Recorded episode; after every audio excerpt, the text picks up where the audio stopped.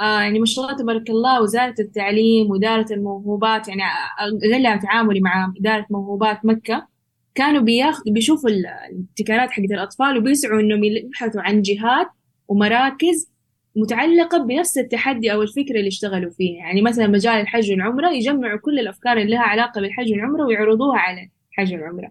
المجال الطبي كانت بتجينا أفكار بتنعرض علينا وبيتم تبنيها ويشتغلوا على تطوير الجانب البحثي فيها الجانب التقني. آه لين توصل لمرحلة إنه أقدر مثلا أوديها جهات زي كاوست آه زي مصانع مثلا في الصين. ففي بعض جهات آه تتبنى هذه الأفكار. تبدأ تتواصل مع جهات خارجية مصنعية تحول الفكرة على الأقل شكل prototype أول. أهلا وسهلا. أنا بيان عطار. وهذا بودكاست رحلة الطفولة. معانا اليوم ضيفتنا مريم قطب مستشارة في مجال الابتكار والتفكير التصميمي للعديد من الجهات وشريكة مؤسسة لإستوديو التفكير التصميمي المختص في تدريب وإرشاد الأطفال في مفهوم الابتكار والإبداع. أهلا وسهلا مريم. أهلا وسهلا بيان وسعيدة حقيقة بتواجدي معاك في بودكاست رحلة طفولة. وإن شاء الله نقدم معلومة مفيدة في هذا اللقاء. سعيدة جدا أنه البودكاست جمعنا بالرغم من أننا صديقات من سبعة ثمانية سنوات. انقطعنا شوية. رحتي أنت في مجال الابتكار أنا رحت في مجال الأمومة. بس عرفنا كيف نجمع المجالين في موضوع واحد وحنتكلم عنه اليوم. فعلا الرحلة كانت جميلة وما شاء الله كل واحد أخذ طريقه وتخصص في المجال. وإلا ما نلاقي تقاطعات مشتركة. هذه ميزة لما يكونوا أصدقائنا من مجالات مختلفة. طيب مريم نحن خلينا نوضح ليش اخترنا هذا العنوان. ممكن يكون غريب للبعض أو ممكن حتى يكون جذاب للبعض. زي ما أنت قلتي لي قبل بداية الحلقة إنه الطفل يولد بمهارات فطرية كامنة موجودة بداخله. هو حب الاكتشاف الملاحظة الشديدة لمن حوله محاولة إيجاد الحلول. هذه كلها جوة الطفل بتأثر على تعامله اللي حوله وكمان تعتبر من مهارات الابتكار اليوم أو مهارات الاختراع اليوم فزي ما نحن تطرقنا إنه كيف نحن نستخدم هذه المهارات الموجودة بشكل فطري ونعززها بحيث إنها تفيدنا نحن كمجتمع مستقبلا أو حتى اليوم قبل قبل المستقبل. فنبدأ ليش نحن مهم نعلم الأطفال مفهوم الابتكار؟ ممتاز جدا. يمكن أمسك على نقطة النقطة اللي ذكرتيها إنه موهبة فطرية أو أصلا مهارات موجودة وكامنه عندنا كلنا من نحن أطفال. آه إيش السبب إنه الآن نحن صار تفكيرنا نمطي وتقليدي وأكثر ومنطقي ما في جانب الإبداع كثير؟ لأنه نحن تنمطنا والنقاط القوة والأشياء الموجودة عندنا والإبداع اللي أصلا فطري موجود عندنا بدأ يتناقص مع العمر. ما في ما ما تنمت وما تطورت. فضروري إن إحنا نركز في المهارات الكاملة اللي already موجودة في الطفل زي ما ذكرت في الموضوع إنه نحن آه، ب... لما يكبروا الأطفال وحتى إحنا في هذا السن نبدأ نشوف إيش المهارات اللي already موجودة عندنا من إحنا أطفال. فنبدأ ننمي مهارات أصلا موجودة عندنا. فليش ما نحافظ على هذه المهارات الموجودة عند الأطفال وننميها أكثر؟ يمكن من أكثر الأمور اللي تميز الأطفال من سن الولادة يمكن السنوات الأولى حبهم للاكتشاف التمييز الأب والأم في البيت كيف بيتصرفوا فيبدأ يقلدهم. بعد كده يبدأ هو يضيف بهاراته على على التقليد هذا ويبدأ يطلع شيء إبداعي من ممارسته مثلا مسكته للكوب آه، كبه للأغراض الأسئلة الجديدة أو الغير تقليدية. وأحيانا تتفاجأ الأم والأب إيش الجواب المناسب لها. فكيف إن إحنا كأب وأم نمار يعني نعزز عندهم وننمي هذه المهارات ونطورها أكثر. طب من أي عمر نبدأ بغرس هذه المفاهيم؟ وكيف نكتشف مجال الاهتمام من بدري؟ تمام يمكن أكثر يمكن خلينا نوضح مرحلة الطفولة أكثر. الشائع عندنا إنه من أول ما يتولد الطفل لين عمر 15 سنة هذه مرحلة الطفولة. تدخل بعد كده في مرحلة مراهقة وكل فئة ومرحلة عمرية لها متطلبات خاصة. فنحن كل مرحلة من المراحل هذه يعني مثلا عندنا المرحلة من أول ما يتولد إلى عمر خمس سنين. هذه المراحل هذه المرحلة العمرية غالبا تكون في المنزل أو في الروضة. فكيف أولياء الأمور في البيت يبدأوا ينموا ويكتشفوا هذه المهارات اللي عندهم؟ وإيش الشيء اللي طفلهم يعني مهتم فيه ويعتبر مجاله أو حتى مركز عليه؟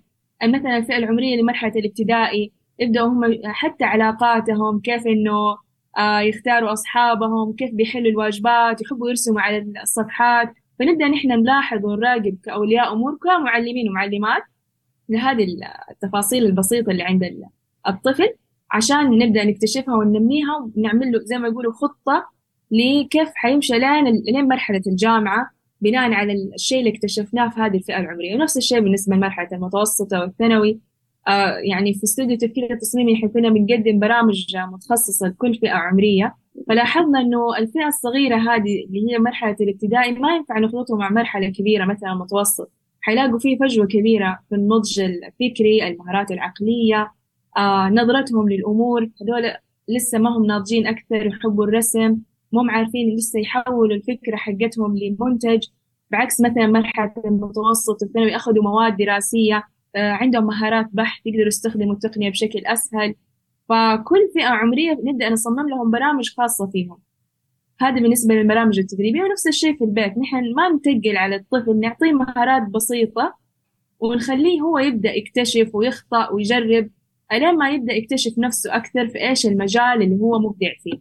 طيب لو أنا أم في البيت عندي طفل تقريبا عمره ثلاثة أربع سنوات في هذه الفئة العمرية وحاب أني أنا أبدأ جلسة ابتكارية بسيطة في المنزل بخطوات عملية. كيف ممكن أعمل هذا الشيء؟ طيب والجلسة الابتكارية لو نوضحها أكثر إيش نقصد بجلسة ابتكارية؟ هي غالبا ما بين ساعة إلى نصف ساعة وبينهم بريكات أو ممكن نخليها أكثر من جلسة بحيث نعطيهم المهارات حقت الابتكار كاملة في هذه في هذه الجلسات يعني ممكن كبداية في هذا العمر حنعطيه أشياء بسيطة من المطبخ مثلا آه، أدواء آه، فواكه خضار الفئة العمرية هذه تبدأ تكتشفي أنت كيف بيتعامل مع الأدوات والأجهزة اللي حواليه تعطيه أدوات ما تكون حادة عليه أو فيها خطر عليه وتبدأ تجربي معاه كذا حاجة. في مهارات كثيرة ممكن تقدميها للفئة العمرية الصغيرة هذه آه، بحيث إنك تنمي عنده مهارة إنه يمسك الأشياء يبدأ يربط الأشياء ببعض يرسم أشياء بسيطة. وهكذا على الفئات العمرية الأكبر شوية. يمكن الفئة العمرية ما بين 6 ل 12 سنة شوية أوعى إنه نحن نعطيهم جلسات متخصصة أكثر. مثلا مهارات الاكتشاف التعاطف التقمص آه، ألعاب الدمى الليجو الأشياء البسيطة هذه. يبدأ هو يركب بعد كده كيف يحاول يرسم الفكرة اللي في باله بأبسط طريقة. كيف نفرج على أفلام كرتون هذه فمثلا نقدر نستلهم منها بعض الأفكار بالشخصيات والرسومات. مرحلة التجربة نعطيه نفس الفكرة اللي هو سواها بشكل معجون صلصال وكده بحيث يجربها على نفسه لو كانت المشكلة اللي هو بيعاني منها تخصه أو تخص أخوانه أو زملائه في المدرسة. ويبدأ يجربها ويتعلم مهارة إنه أنا الفكرة حقتي مو شرط تكون نهائية. لازم أعدل وأطور عليها. فأنمي عنده مهارات كمان شخصية وأخلاقية بإنه يتقبل ويتسامح ويتقبل النقد البناء. وكمان في نفس الوقت في منهجية ماشية عليها زي منهجية التفكير التصميمي اكتشاف تكوين حلول تجربة. وهكذا. وطبعا كل فئة عمرية كل فئة عمرية تختلف. طب هل الابتكار لازم يبدأ بحل مشكلة؟ مثلا كثير ما نسمع في جلسات على اليوتيوب ولا برامج مختلفة للكبار. صراحة أنا يعني لسه ما سمعت هذا الشيء للصغار. بس يقولوا إنه الابتكار غالبا يبدأ بحل مشكلة. مثلا شفنا مشكلة ازدحام السيارات. آه، مشكلة عدم تواصل المعلم مع الأهل في البيت إلى آخره. كيف نحل هذه المشكلة؟ ومن هنا نبدأ نفكر إنه هل يكون تطبيق؟ هل يكون منتج؟ هل هذا الشيء نفسه مع الأطفال لازم نبدأ بمشكلة؟ ولا ممكن نكون جالسين ونفكر يلا إيش ممكن نخترع حاجة جديدة ونخلق احتياج جديد؟ طبعا هذه مشكلة مو بس للأطفال يعني مشكلة إنه هل نبدأ بمشكلة ولا حل؟ آه منهجيتين أو مدرستين مختلفة. يعني عندك مدرسة شركة أبل مثلا ما ما مو شرط إنها تبدأ بمشكلة. زي الآيباد أول ما طلع ما كان في احتياج أو مشكلة معينة عشان طلعوا الأجهزة اللوحيه خلقوا needs بناء على أو خلقوا احتياج بناء على المشكلة. هذه منهجية وطريقة ولها يعني مدارس مختلفة. والمدرسة الثانية ال majority والسائدة إنها لا نبدأ بمشكلة. نبدأ بمشكلة وش الحلول اللي ممكن تحل هذا التحدي وابدأوا في مراحل معينة زي التصميم المبني على على احتياج الإنسان أو ال human-centered design ل IDEO d.school Stanford وغيرها وغيرها. فهذه هذه منهجيتين. لكن إيش المناسب للطفل؟ نحن ما نبغى نعقد عليه العملية. لو طلع بحل حتى لو ما كان له احتياج نساعده نقول له طيب هذا حيفيد مين؟ هذا تفيد أي مشكلة؟ طيب كيف ممكن نطور عليه؟ فأنت ممكن تبدأ بالحل مع الطفل. وترجعي له نقطة المشكلة أو التحدي أو لا والله ممكن تطلع لك اختراعات وبياخذوا عليها براءات اختراع ما تكون لها أي فائدة. أو احتياج فعلي على الأقل في الوقت الحالي. فالطفل لا نعقده في نبدأ مشكلة ولا حل؟ عادي تقدري تبدأي معاه في أي مرحلة. ممتاز. طب بعض الأحيان نسمع كلمة إبداع بعض الأحيان ابتكار بعض الأحيان اختراع. إيش الفرق بينهم بشكل علمي؟ وكمان هل من المهم إنه الطفل يعرف الفرق بينهم من عمر مبكر؟ طيب يمكن مو مهم كثير للطفل قد ما هو مهم للأب والأم. والعموما المربين المعلمين وكذا إنه يفرقوا بين هذه المفاهيم. نظريا وعلميا الإبداع هي المظلة الكبيرة اللي أي تصور ذهني أي خيال ذهني عن حل أو عن مشكلة ما زالت في في ذهني هذا يعتبر إبداع. مجرد ما أحول هذا التخيل وهذا التصور الذهني لشيء ملموس أو مكتوب أو مقروء بأي صورة كانت هنا أسميه ابتكار. أنا حولت الشيء الذهني لمرحلة التنفيذ والتطبيق وطلع عندي شكل لمنتج أو خدمة أو تطبيق أو سياسة إجراء اللي, بي... اللي يكون. هذا ابتكار. الاختراع إيش اللي يميزه عن الابتكار؟ الاختراع حاجة فريدة من نوعها. ما كان في شيء قبل كده بهذا الشكل وبهذه المواصفات وبهذه الخصائص فهذا الفرق العلمي بين بين الثلاث المفاهيم وكثير مدارس مختلفة بتعرف الإبداع والابتكار والاختراع بشكل مختلف.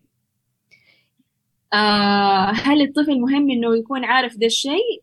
مهم يعرف إنه ترى أنا أحتاج أحول التصور أو الخيال اللي في بالي لشيء مرسوم لشيء مكتوب لمجسم لأي شيء. المهم نزل الفكرة اللي في بالك على على شيء تطبيقي.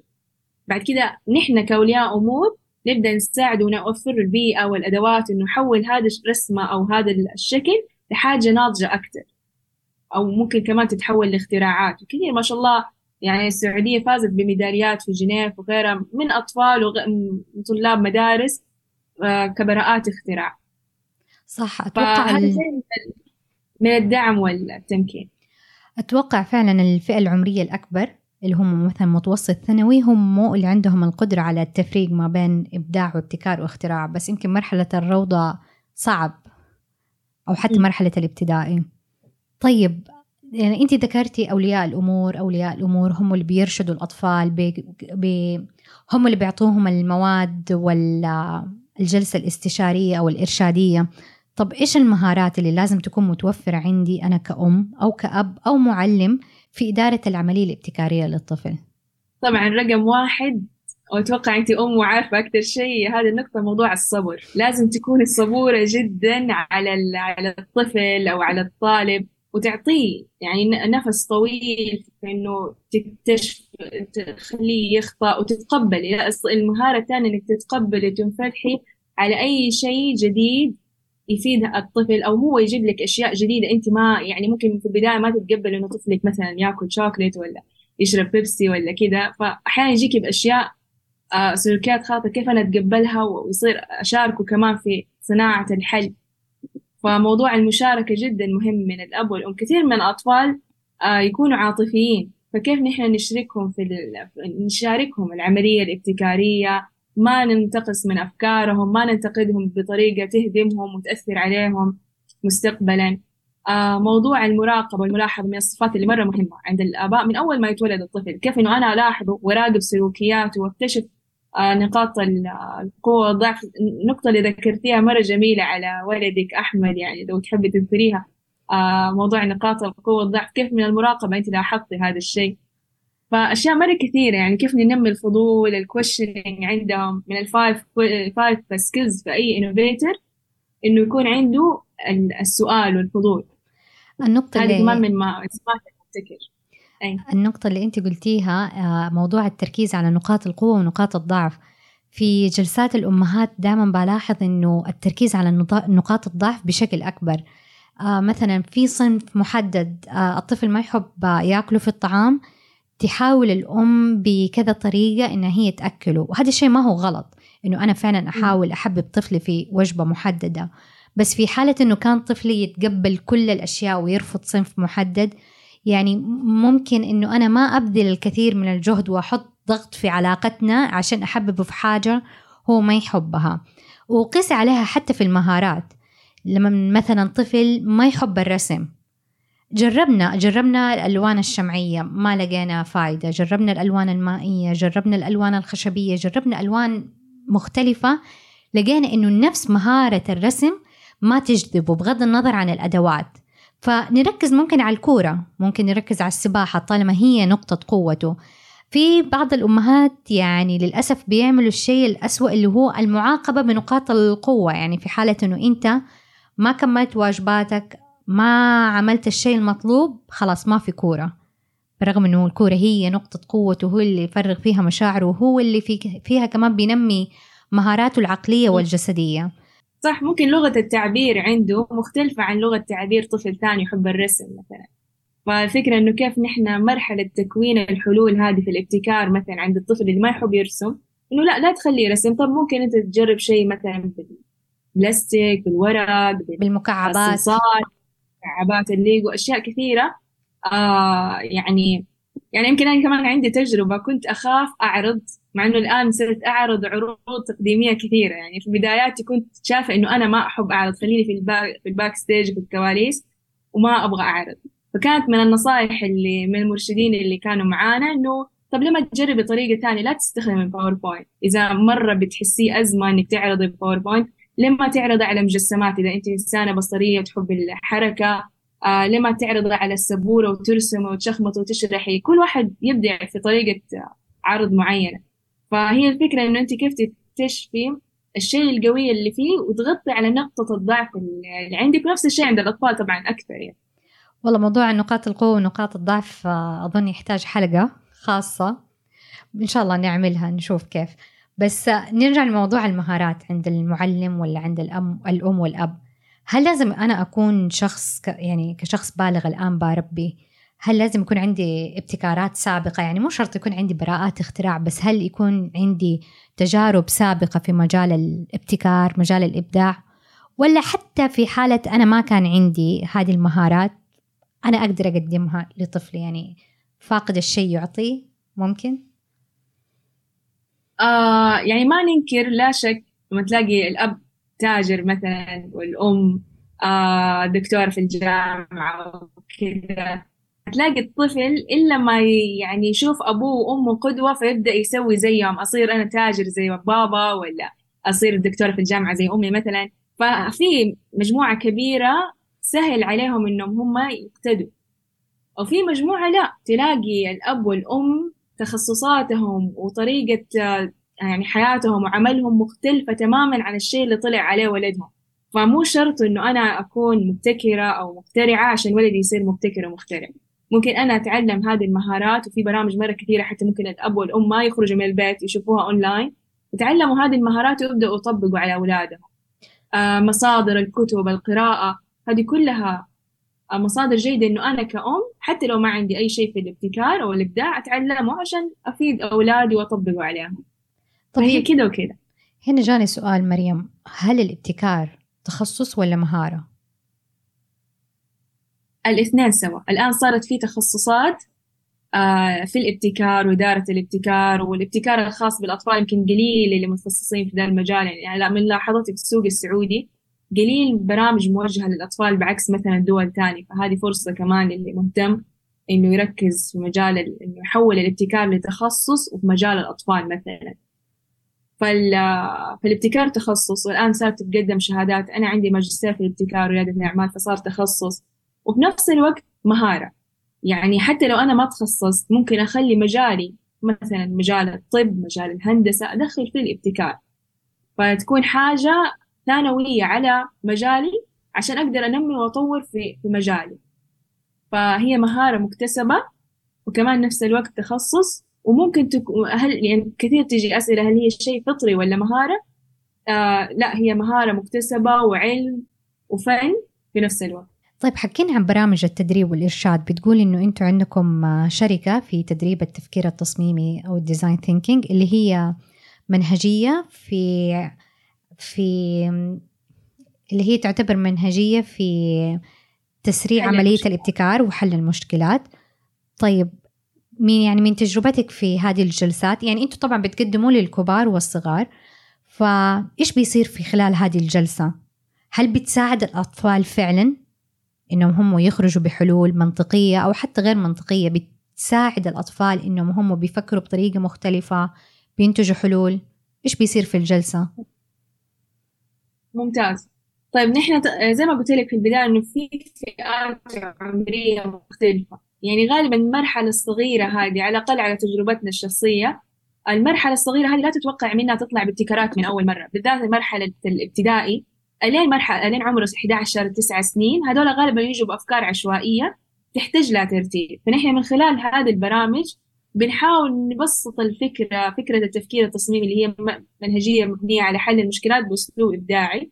مكونة من ثلاثة مراحل غالبا نحن بنشتغل فيها اللي هي مرحلة الاستكشاف والتقمص والبحث باسلوب بسيط. بعد كده ندخلهم في جلسة ثانية اللي هي جلسة الحلول والأفكار كيف يحولوا المشكلة لحلول ويبدأ يسوي عصف ذهني بأسلوب جدا بسيط برسم بكتابة وكثير من الأطفال حتى الإملاء عندهم غلط فيعني لا نركز على موضوع الكتابة. أنت ممكن حتى تسوي تمثيلية مسرحية للفكرة اللي تبي تسويها أو تكتبها أو ترسمها أو تسوي منها فيديو أو حتى تناقشها مع زميلك اللي جنبك. آخر مرحلة إنه نخرجهم برا مثلا نخرجهم على الطبيعة نخرجهم على الموقع اللي فيه المشكلة اللي إحنا بنحلها وابدأوا يجربوا. زي تحدي ال ice cream لو تفتكري. هذه من التحديات البسيطة اللي نعطيها للأعمار الصغيرة. في نفس الوقت آه، ينبسطوا إنه في ice cream في النهاية. خلينا كيف ال ice cream في تسيح خلينا نشرح آه تحدي ال ice cream. هذا يعني أتوقع تحدي عالمي. موجود في كذا أيوة صار في كذا مدرسة حول العالم. اشرحي لنا تحدي الآيس كريم عشان ممكن الآباء الآن والأمهات يسمعوا الحلقة ويسووه في البيت. ممتاز. يمكن أنا وأنت اشتغلنا فيها موضوع تحدي الايس كريم أكثر من مرة. أيوه فكانت الفكرة إنه مرحلة الاستكشاف كيف بنعبر عنها بأسلوب ما يكون نظري وتعريف الاستكشاف وأهدافه. الطفل يطفش من من الأسلوب التلقيني هذا. فكنا أول شيء نسويه نخلي ال ice cream يسيح شوية في الشمس ونخرجهم في الشمس يلا كيف ناكل ice cream؟ بالذات ال ice cream ال ice cream الخشب مو ال cones عشان تسيح في يدهم ويتلغوصوا وهذا فيحسوا بالمعاناة اللي يعانوها الناس اللي بياكلوا ice cream مثلا في البحر في غابة منطقة حارة واستوائية. فيبدأوا يحسوا بهذه المعاناة. نرجعهم ال class تاني نقول لهم هيا دحين فكروا لنا في حل ال ice cream إنه ما يسيح علينا ما يكب على جسمنا كيف إنه نشرب ال ice cream وناكله في نفس الوقت. فابدأوا يرسموا أشكال مختلفة. يلا دحين الرسم نحول الشيء آه مجسم أكثر. مثلا زي الأداة اللي تمسك ال ice cream عشان آه ما كل ال ice cream يسيح ويكون فوقه. أو مثلا آه زي الكاسة بحيث إنه أول ما أخلص ال ice cream أقدر أشربه كعصير مثلا. فيبدأوا يحولوا الفكرة حقتهم لمجسم. ويبدأوا يجربوه على الآيس كريم نفسه أو حتى يحاكوا فكرة الآيس كريم لو ساح كيف الأداة الجديدة اللي هم سووها حتفيده. فكانت تجربة حلوة صراحة يعني. حتى الكبار لما كنا نسويها معاهم كانوا ينبسطوا منها ويتعلموا. صح هذا فرحلة التصميم كاملة كانت في تحدي الآيس كريم. برضو مريم تفتكري تحدي اللي هو دخول الشامبو في العين؟ آه عرضنا التحدي هذا على أطفال يمكن عمرهم خمسة ستة سنوات. كيف إنه هم بيتضايقوا فعلا بدخول الشامبو لعيونهم وبيحرقهم بيبكوا. فإيش الحلول اللي طلعوا بيها؟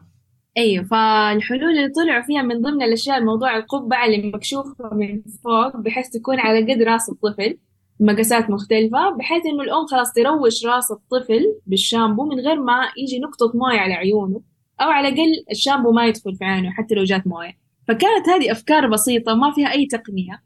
وطلعت من الأطفال. يعني حتى موضوع كانت في أمثلة كثيرة صراحة للأطفال اللي كنا معطينهم تحدي إنه كيف الطفل الصغير يقدر يشيل الكوب ويكون الكوب تقيل عليه.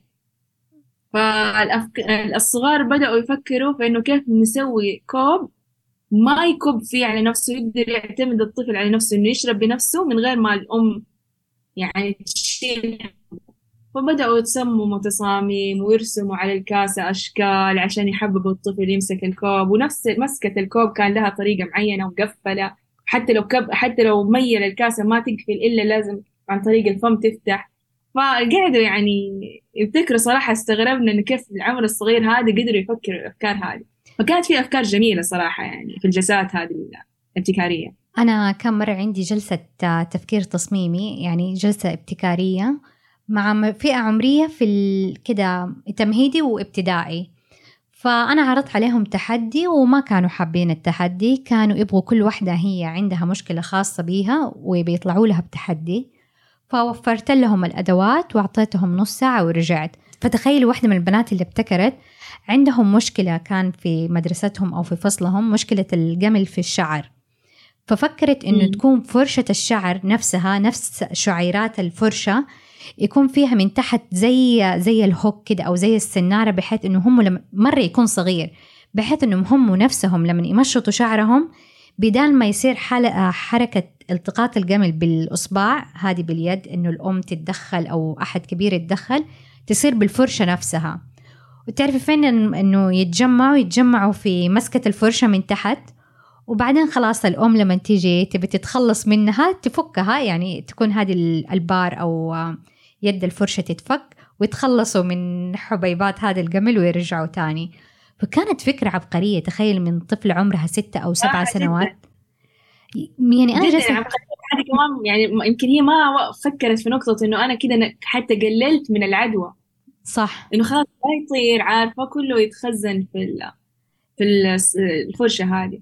فالأطفال ما يعني ما نستبعد منهم إنه هم يطلعوا بحلول جذرية بس كمان لو حابين ناخذهم للخطوة اللي بعدها إيش ممكن نعمل؟ يعني أنا الآن خلينا ناخذ مثال هذه الفرشة. صراحة أنا هذا المثال أفتكره مع إنه صار قبل ثمانية سنوات بس إلى اليوم أفتكر البرزنتيشن حق البنت كيف كانت واثقة من نفسها. واثقة من نفسها لأنه قوة المنتج عارفة؟ قوة الفكرة. يعني هي فعلا واثقة إنه حلها جذري. ممكن ما أعرف ممكن يكون الحل فعلا موجود في الإنترنت بس هي ما دخلت بحثت في الإنترنت هي وقتها طلعت بالحل م. كيف ممكن أنا كأم أروح للخطوة اللي بعدها؟ هل أتصل بمراكز ولا إيش ممكن أعمل؟ أيوة يمكن هذه النقطة يعني من أكثر النقاط اللي حتى في السعودية نحتاج نحن نشتغل عليها أكثر. الجهات لمين أروح لو عندي ابتكار آه يعني ما شاء الله تبارك الله وزارة التعليم وإدارة الموهوبات يعني أغلى تعاملي مع إدارة موهوبات مكة. كانوا بياخذوا بيشوفوا الابتكارات حقت الأطفال وبيسعوا إنهم يبحثوا عن جهات ومراكز متعلقة بنفس التحدي أو الفكرة اللي اشتغلوا فيها. يعني مثلا مجال الحج والعمرة يجمعوا كل الأفكار اللي لها علاقة بالحج والعمرة ويعرضوها على الحج والعمرة. المجال الطبي كانت بتجينا أفكار بتنعرض علينا وبيتم تبنيها ويشتغلوا على تطوير الجانب البحثي فيها الجانب التقني. آه الين توصل لمرحلة إنه أقدر مثلا أوديها جهات زي كاوست آه زي مصانع مثلا في الصين. ففي بعض جهات آه تتبنى هذه الأفكار تبدأ تتواصل مع جهات خارجية مصنعية تحول الفكرة على الأقل شكل prototype أول. يعني زي موضوع الفرشة هذه ممكن أسوي prototype من الفرشة وأسوي منها كمية بسيطة وأبدأ أجربها. نموذج آه أولي أجرب مقاسات الفرش أحجام الفرش هل فعلا بتلقط كل الكمية ولا في أشياء بتروح؟ فيبدأوا يطوروا معاهم R and D زي ما يقولوا على الفكرة. ال R and D في السعودية يحتاج له شغل. على الأقل في الابتكارات هذه اللي ما فيها تقنية. طب بس عشان نوضح مفهوم ال prototype هو النموذج الأولي. نحن بودكاستنا يدعم اللغة العربية. والكلمة الثانية إيش ترجمتها؟ آه النماذج الأولية اللي هي ال prototype وال أيوة ال R and D اللي هي research and development البحث والتطوير. الآن زي ما تعرفي المملكة كلها متوجهة نحو البحث والتطوير والابتكار وأسسوا هيئة كاملة متخصصة في هذه المجالات. وغالبا الجهات الشركات الخاصة الكبيرة فيها قسم خاص بالأبحاث والتطوير. وغالبا ناخذ هذول المبتكرين بنوصلهم بالشركات هذه اللي فيها البحث والتطوير. طب مريم كده الموضوع ما يصير ريادة أعمال لما يخرج من طور إنه هو الآن في البيت أو في المدرسة ويكون إنه هو موضوع بحثي أو مجرد آه، نموذج أولي؟ وزي كده دحين زي ما قلتي نرسله للصين. طب أنا رسلته للصين ورجعته. كده الموضوع ما يبدأ يصير ريادة أعمال ويصير كبير على الطفل؟ وما شاء الله يعني كثير ترى مو كثير خلينا نقول أغلب الأفكار اللي اللي بيشتغلوا عليها وبيطوروها مو شرط للصين يعني دحين إحنا بنتوجه إنه كيف نصنع داخل السعودية. وموضوع النمذجة الأولية صار موضوع سهل يعني كثير جهات الآن عندها نما أجهزة طباعة ثلاثية الأبعاد وممكن تساعد المبتكر يسويها من غير ما يروح الصين. أو على الأقل عشان لا تنسرق حتى فكرتهم حقوق الفكرية للمبتكر ما نوديها للبلدان هذه. هل تتحول لريادة أعمال أصلا من أهدافها أنه الابتكارات هذه يتم الاستفادة منها؟ كيف الابتكارات يتم الاستفادة منها؟ عن طريق تحويلها لشركات أو تبنيها من خلال شركات. جميل. فهنا الطفل ممكن يصير خلاص مساره المهني كامل على هذا قائم على هذا الابتكار وتطويره. فمهم جدا إنه إحنا نمكن الابتكار من خلال تبنيه أو تحويله لشركات يعني أنتم بتسعوا انه الطفل يفكر بتفكير ريادة الأعمال وإنه هو يحول منتجه إلى منتج يباع ويشترى في المحلات. إيه، بالعكس هذا الهدف أصلا. يعني البرامج اللي بنقدمها للثانوي مثلا هذه المرحلة يستوعب مفهوم ريادة الأعمال أكثر نماذج العمل التجاري خطط العمل دراسة الجدوى وكيف أختبر السوق والأشياء دي بنعطيها للمرحلة الثانوية يستوعبوها أكثر والجامعة طبعا أكثر وأكثر فمن يوصل لمرحلة الثانوي الأفكار اللي هم اشتغلوا عليها بالذات اللي يعني نحن طموحنا صراحة إنه نقعد مع الطفل من هو صغير ألين ما يدخل الثانوي وهو معانا عشان خلاص يصير عندنا البورتفوليو كامل حق هذا الطالب ونقدر نتابع عليها نشوف تقدم فيقدر يحولها بعد كذا لشركة. أكيد طبعا مرحلة الابتدائي والمتوسط ما هي ناضجة بمرحلة الثانوي والجامعة مثلا حولت شيء تجاري أو كذا. الأطفال اللي في الثانوي هل شفتي نماذج ناجحة فعلا قدروا يحولوا إلى قدروا يحولوا منتج إلى شركة صغيرة أو نموذج مصغر لريادة الأعمال؟ يعني هذا الشيء كلام حقيقي ولا كلام مثالي؟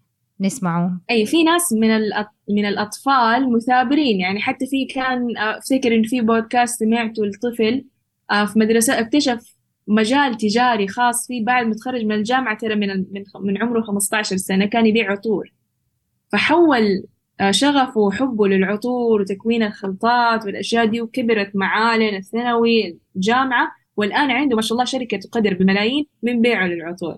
كم ساعة يحتاج الطفل عشان يوصل لهذه المهارة؟ مهارة يعني أنت يعني قلتي الطفل أسار يصنع عطور.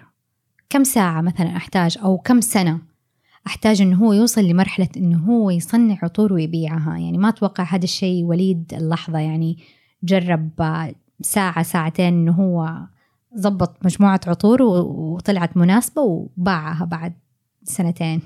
أتوقع يعني في عدد معين من الساعات والتدريب.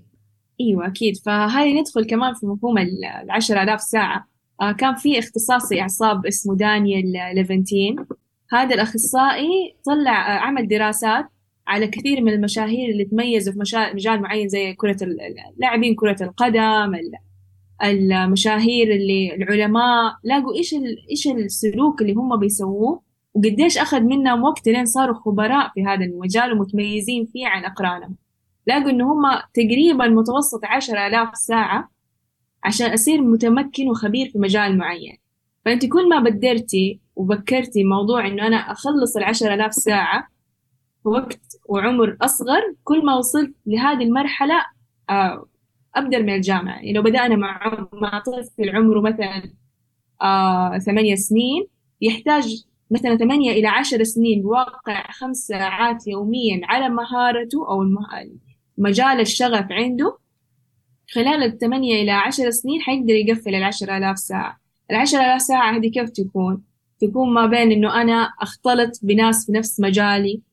مجال مثلا كرة القدم أمارس نفس آه، طبعا لازم يحتاج معاه يكون مرشد يشوف هل هو لاعب دفاع ولا لاعب آه هجوم مثلا فيشوف إيش التكوين الجسدي عند الطفل مثلا لاعب كرة القدم إنه هو ينفع الدفاع أكثر فيقعد يتدرب على الدفاع الدفاع الدفاع الدفاع. عشر آلاف ساعة لين يصير خبير في هذا المجال.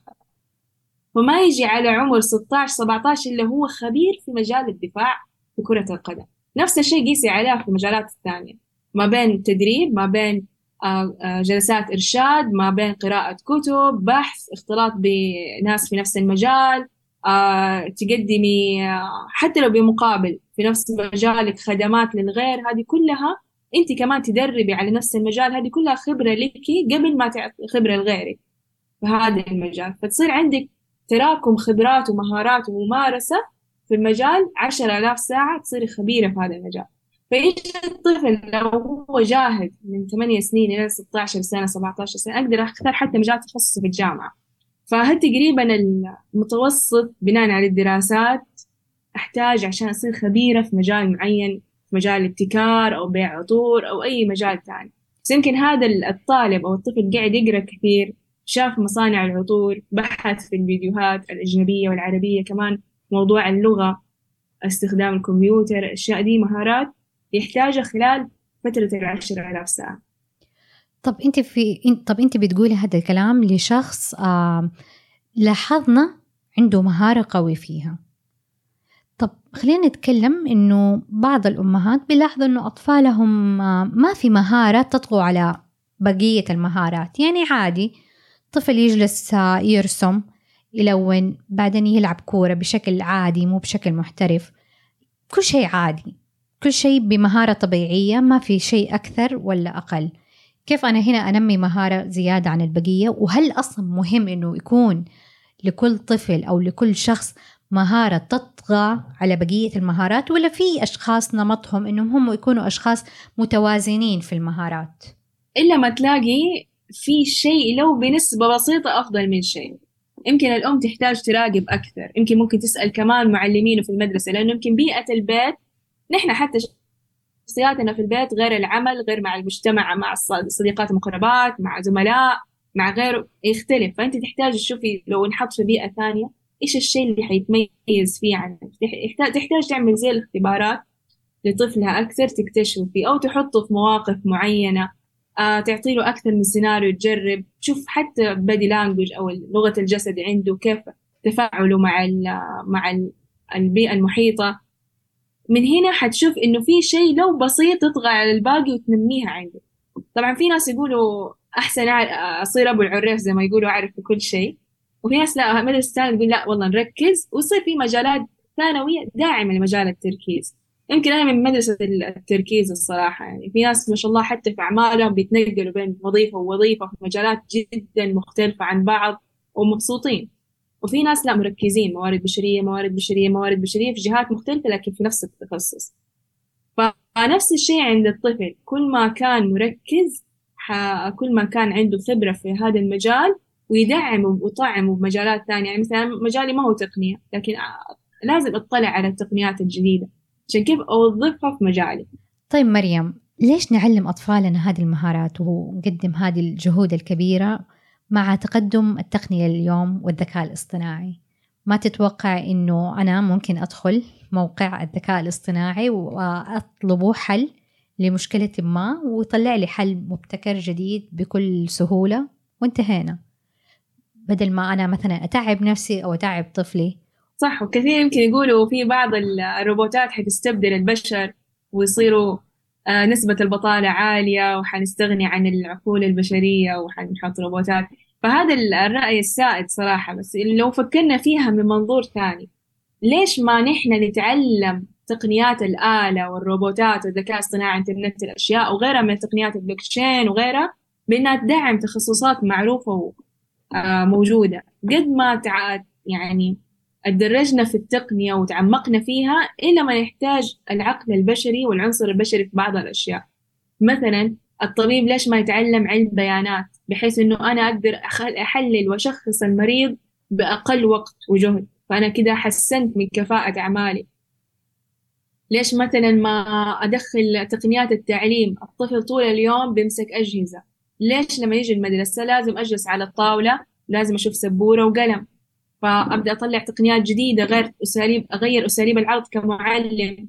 اللي قاعدين نقوله إنه نحن نحتاج ندمج التقنية والذكاء الاصطناعي وغيرها من أنواع التقنيات الناشئة في العلوم الأساسية اللي عندنا. يعني الطفل مثلا يحب مجال الرياضيات ليش ما ندخل الذكاء الاصطناعي في أنا بدل ما أسوي تقارير تأخذ مني كاستشاري مثلا أسابيع وشهور ممكن أطلعها بضغطة زر. خلاص آه، خوارزميات معينة أحطها أحط عليها المعادلات اللي أنا أبغاها. نفس الداتا كل مرة أو البيانات كل مرة تجيني فأنا أدخلها وخلاص تعطيني تقرير عن حالة هذه الشركة أو عن تقييم نضج هذه المؤسسة.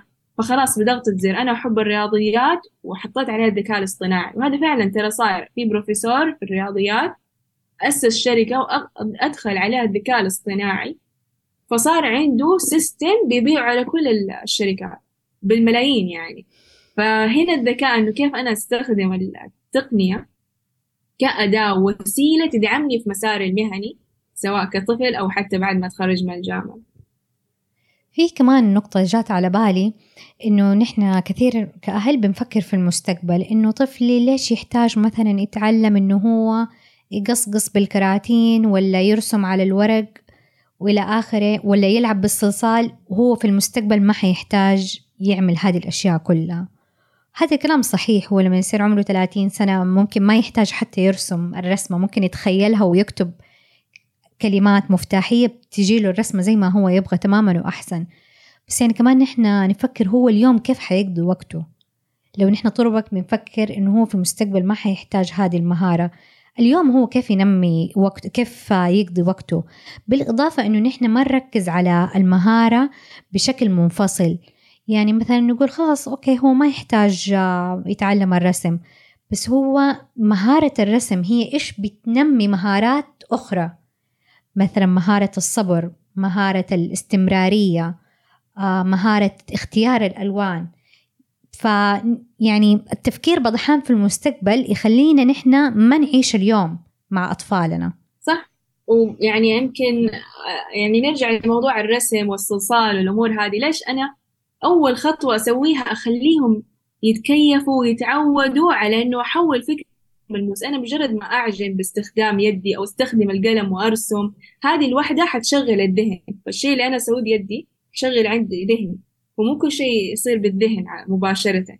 صح. ولا ليش أنا أفهم بطريقة وأنت تفهم بطريقة؟ لما نرسمها نفهم كلنا أنا وأنت بنفس الطريقة لأنه صار أقرب الصورة عندي وعندي فطريقة التفكير بأسلوب اليد أو الكتابة أو الرسم أو التشكيل أو كده حتى مو بس له جانب والله علمي أو مهاري أو مهني لا كمان هو ترى يعني دراسات كثيرة أثبتت إنه ترى الأعمال الفنية بتقلل الضغط على الطفل بتخليه ينفس عن غضبه وعن مشاعره. وكثير ناس يقدروا يحللوا الأطفال من رسوماتهم والأشياء اللي بيشتغلوا عليها فهذا علم بحد ذاته. فحتى لو تطورنا في التقنية أنا ممكن دحين بالذكاء الصناعي أمس شفت فيديو مجرد ما أكتب جملة مثلا كيف شكل يوم القيامة في برنامج ذكاء اصطناعي يرسم لي يوم القيامة من عنده لوحة فنية جديدة. فصراحة مرة انبهرت آه، بإنه كيف وصلت التقنية إنه صارت ترسم في أقل من ساعة. لوحات ممكن فنانين ياخذوا فيها أسبوع أسبوع يمكن شهور عشان يطلعوا لوحة بهذا التقنية وبهذا الدقة ف صح إنه حيصير عند الناس كسل بس نفس الوقت في فوائد كثيرة زي ما ذكرتي موضوع إنه أنا أشغل يدي وذهني وحواسي كلها عشان أطلع حاجة إبداعية. صح. وكمان يعني أنا كده ما أبغى الأمهات يجيهم شعور إنه نحن آه نسوي جلسة يوميا أو حتى أسبوعيا لمدة ساعة نحل فيها مشكلة ونجيب المواد الخام عشان نبتكر فكرة ما. مهارات الابتكار أتوقع أنها هي موجودة من خلال رحلة التربية بشكل عام. من خلال يومنا سواء نحن سوينا هذه الجلسة الابتكارية أو ما سويناها. مثلا أهم مهارة أنا بالنسبة لي أشوف اللي هي مهارة الذكاء العاطفي مهارة التعاطف والإحساس بالغير الإمبثي هذه.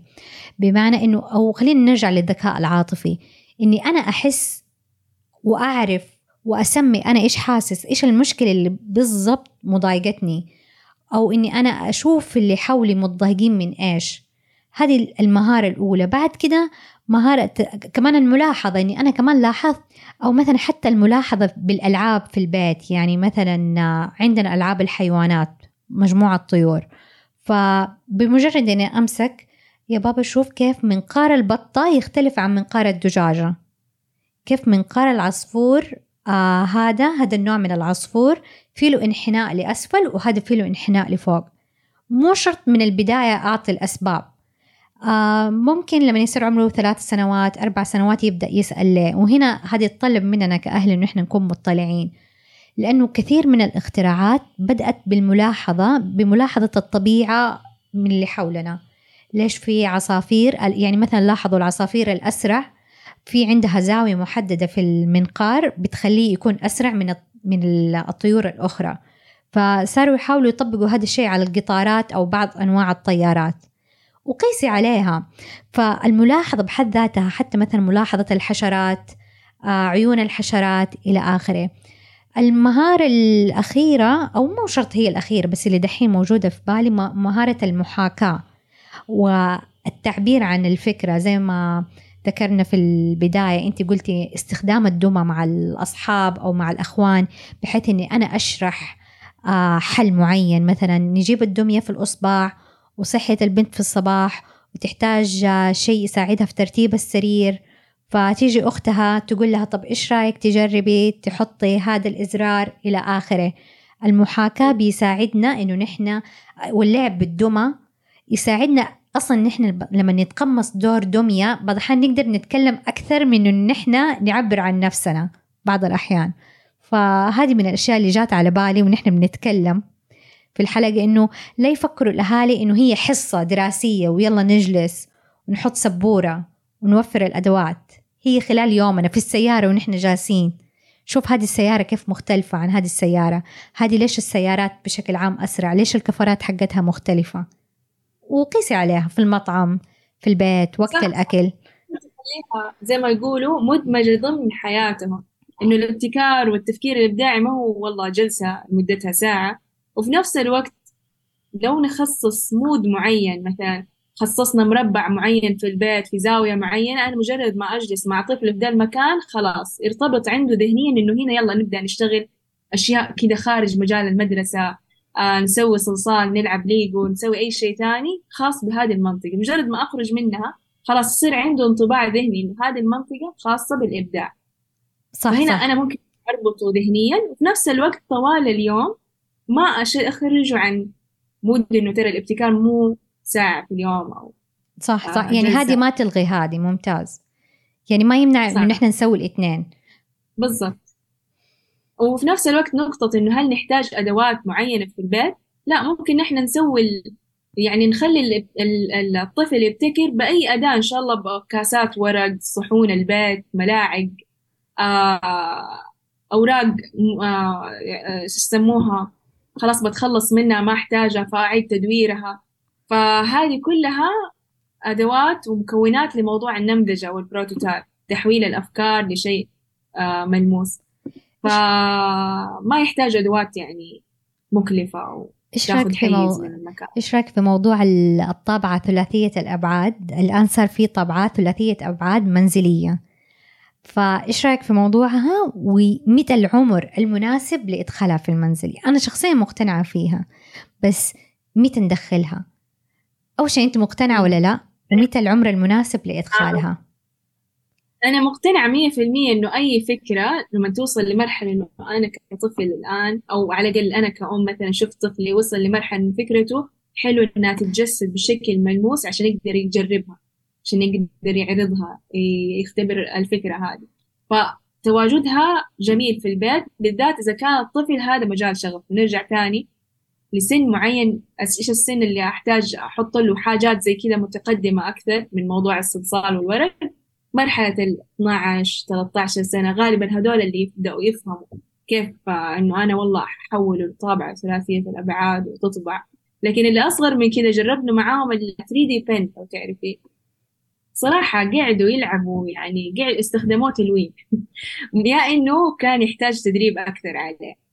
ف 3 دي بن نفس زي غير المسدس صح. تقريبا.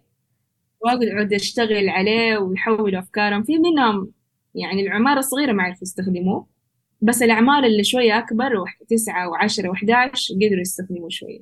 فحلو تواجده في البيت لكن أتأكد إنه أنا أقدر أستثمر هذا الجهاز اللي موجود عندي بطريقة صحيحة. صح زي ما قلتي في البداية نحن مهم نحدد الفئة العمرية لهذا الطفل. فكل ما كانوا الأطفال أصغر كل ما كان تفكيرهم بحواسهم ويدهم أكثر. فطبيعي إنه ما قدروا يستخدموا القلم أيوة لا نوصلهم لمرحلة الطابعة ثلاثية الأبعاد كده بنقتل عندهم مهارة إنه أنا أستخدم الصلصال كمان والورق وكذا ممتاز. طيب مريم استمتعت حقيقة بالنقاش خصوصا الموضوع يلامسني شخصيا وقد اشتغلنا مع بعض في هذا الموضوع وبنفتكر قصص آه، وبنفتكر قصص كثير مع بعض. رسالة تحبي توجهيها للأهل والمعلمين قبل ما ننهي الحلقة. طيب آه، ما شاء الله تبارك الله الدولة هنا عندنا المملكة العربية السعودية تسوي جهود جدا جبارة في موضوع تمكين الابتكار من الأعمار الصغيرة أو حتى للأعمار الكبيرة والشركات والجهات.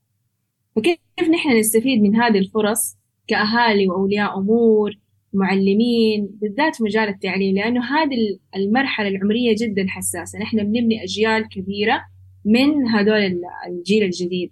فكيف نخليهم يتكيفوا بالتقنيات الجديدة؟ كيف نسلحهم بالمعارف والمهارات الأساسية اللي ما زالت مطلوبة وأساسية بالرغم من وجود تقنيات كبيرة؟ فنحن لا نستخسر فيهم موضوع إنه ندخلهم برامج أو نشتري لهم أدوات عشان يتعلموا أكثر أو نعطيهم من انتباهنا ووقتنا. آه يعني حياتنا صارت فيها انشغالات كبيرة. كيف نحن نعطي وقت أكبر لأولادنا ننمي المهارات اللي عندهم نصنع جيل فعلا يفيد البلد وينفع ينفعوا فيها نفسهم ويعني يثمروا ويبتكروا ويتطوروا. بس شكرا جزيلا لك بيان صراحة أنا جدا استمتعت و ممكن آه، زي ما قلتي في البداية إنه من امتيازات إن إحنا صحبات في مجالات مختلفة آه، إلا ما يكون في رابط في هذه المجالات بحيث إنه ندعم أكثر المجالات هذه وتصير مو بس محدودة في مجال الابتكار فقط أو طفولة فقط كيف ممكن نطلع حاجة في النص تفيد المجتمع. شكرا جزيلا مريم. طب لو في أحد حابب يتواصل معك بشكل شخصي مثلا طفلة عندها ابتكار وأنتم عندكم استديو للاستشارات كيف يقدروا يتواصلوا معاكم؟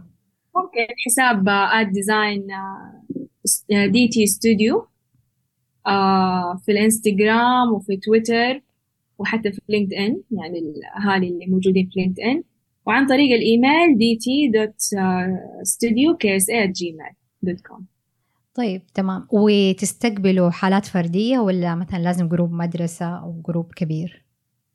آه نحن بنتعامل مع ال groupات أكثر وبنطلق برامج أحيانا للطلبات الفردية يقدروا يقدموا عليها وإن شاء الله قدام حيكون في بيننا وبين آه جهات أخرى تعاون في مدينة الرياض الشرقية وجدة لتقديم برامج متخصصة للأطفال.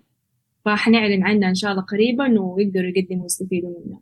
إن شاء الله. شكرا مريم. نشوفك على خير. في نهاية الحلقة شاركونا أسئلتكم ومقترحاتكم على مواقع التواصل الاجتماعي. وانتظرونا قريباً.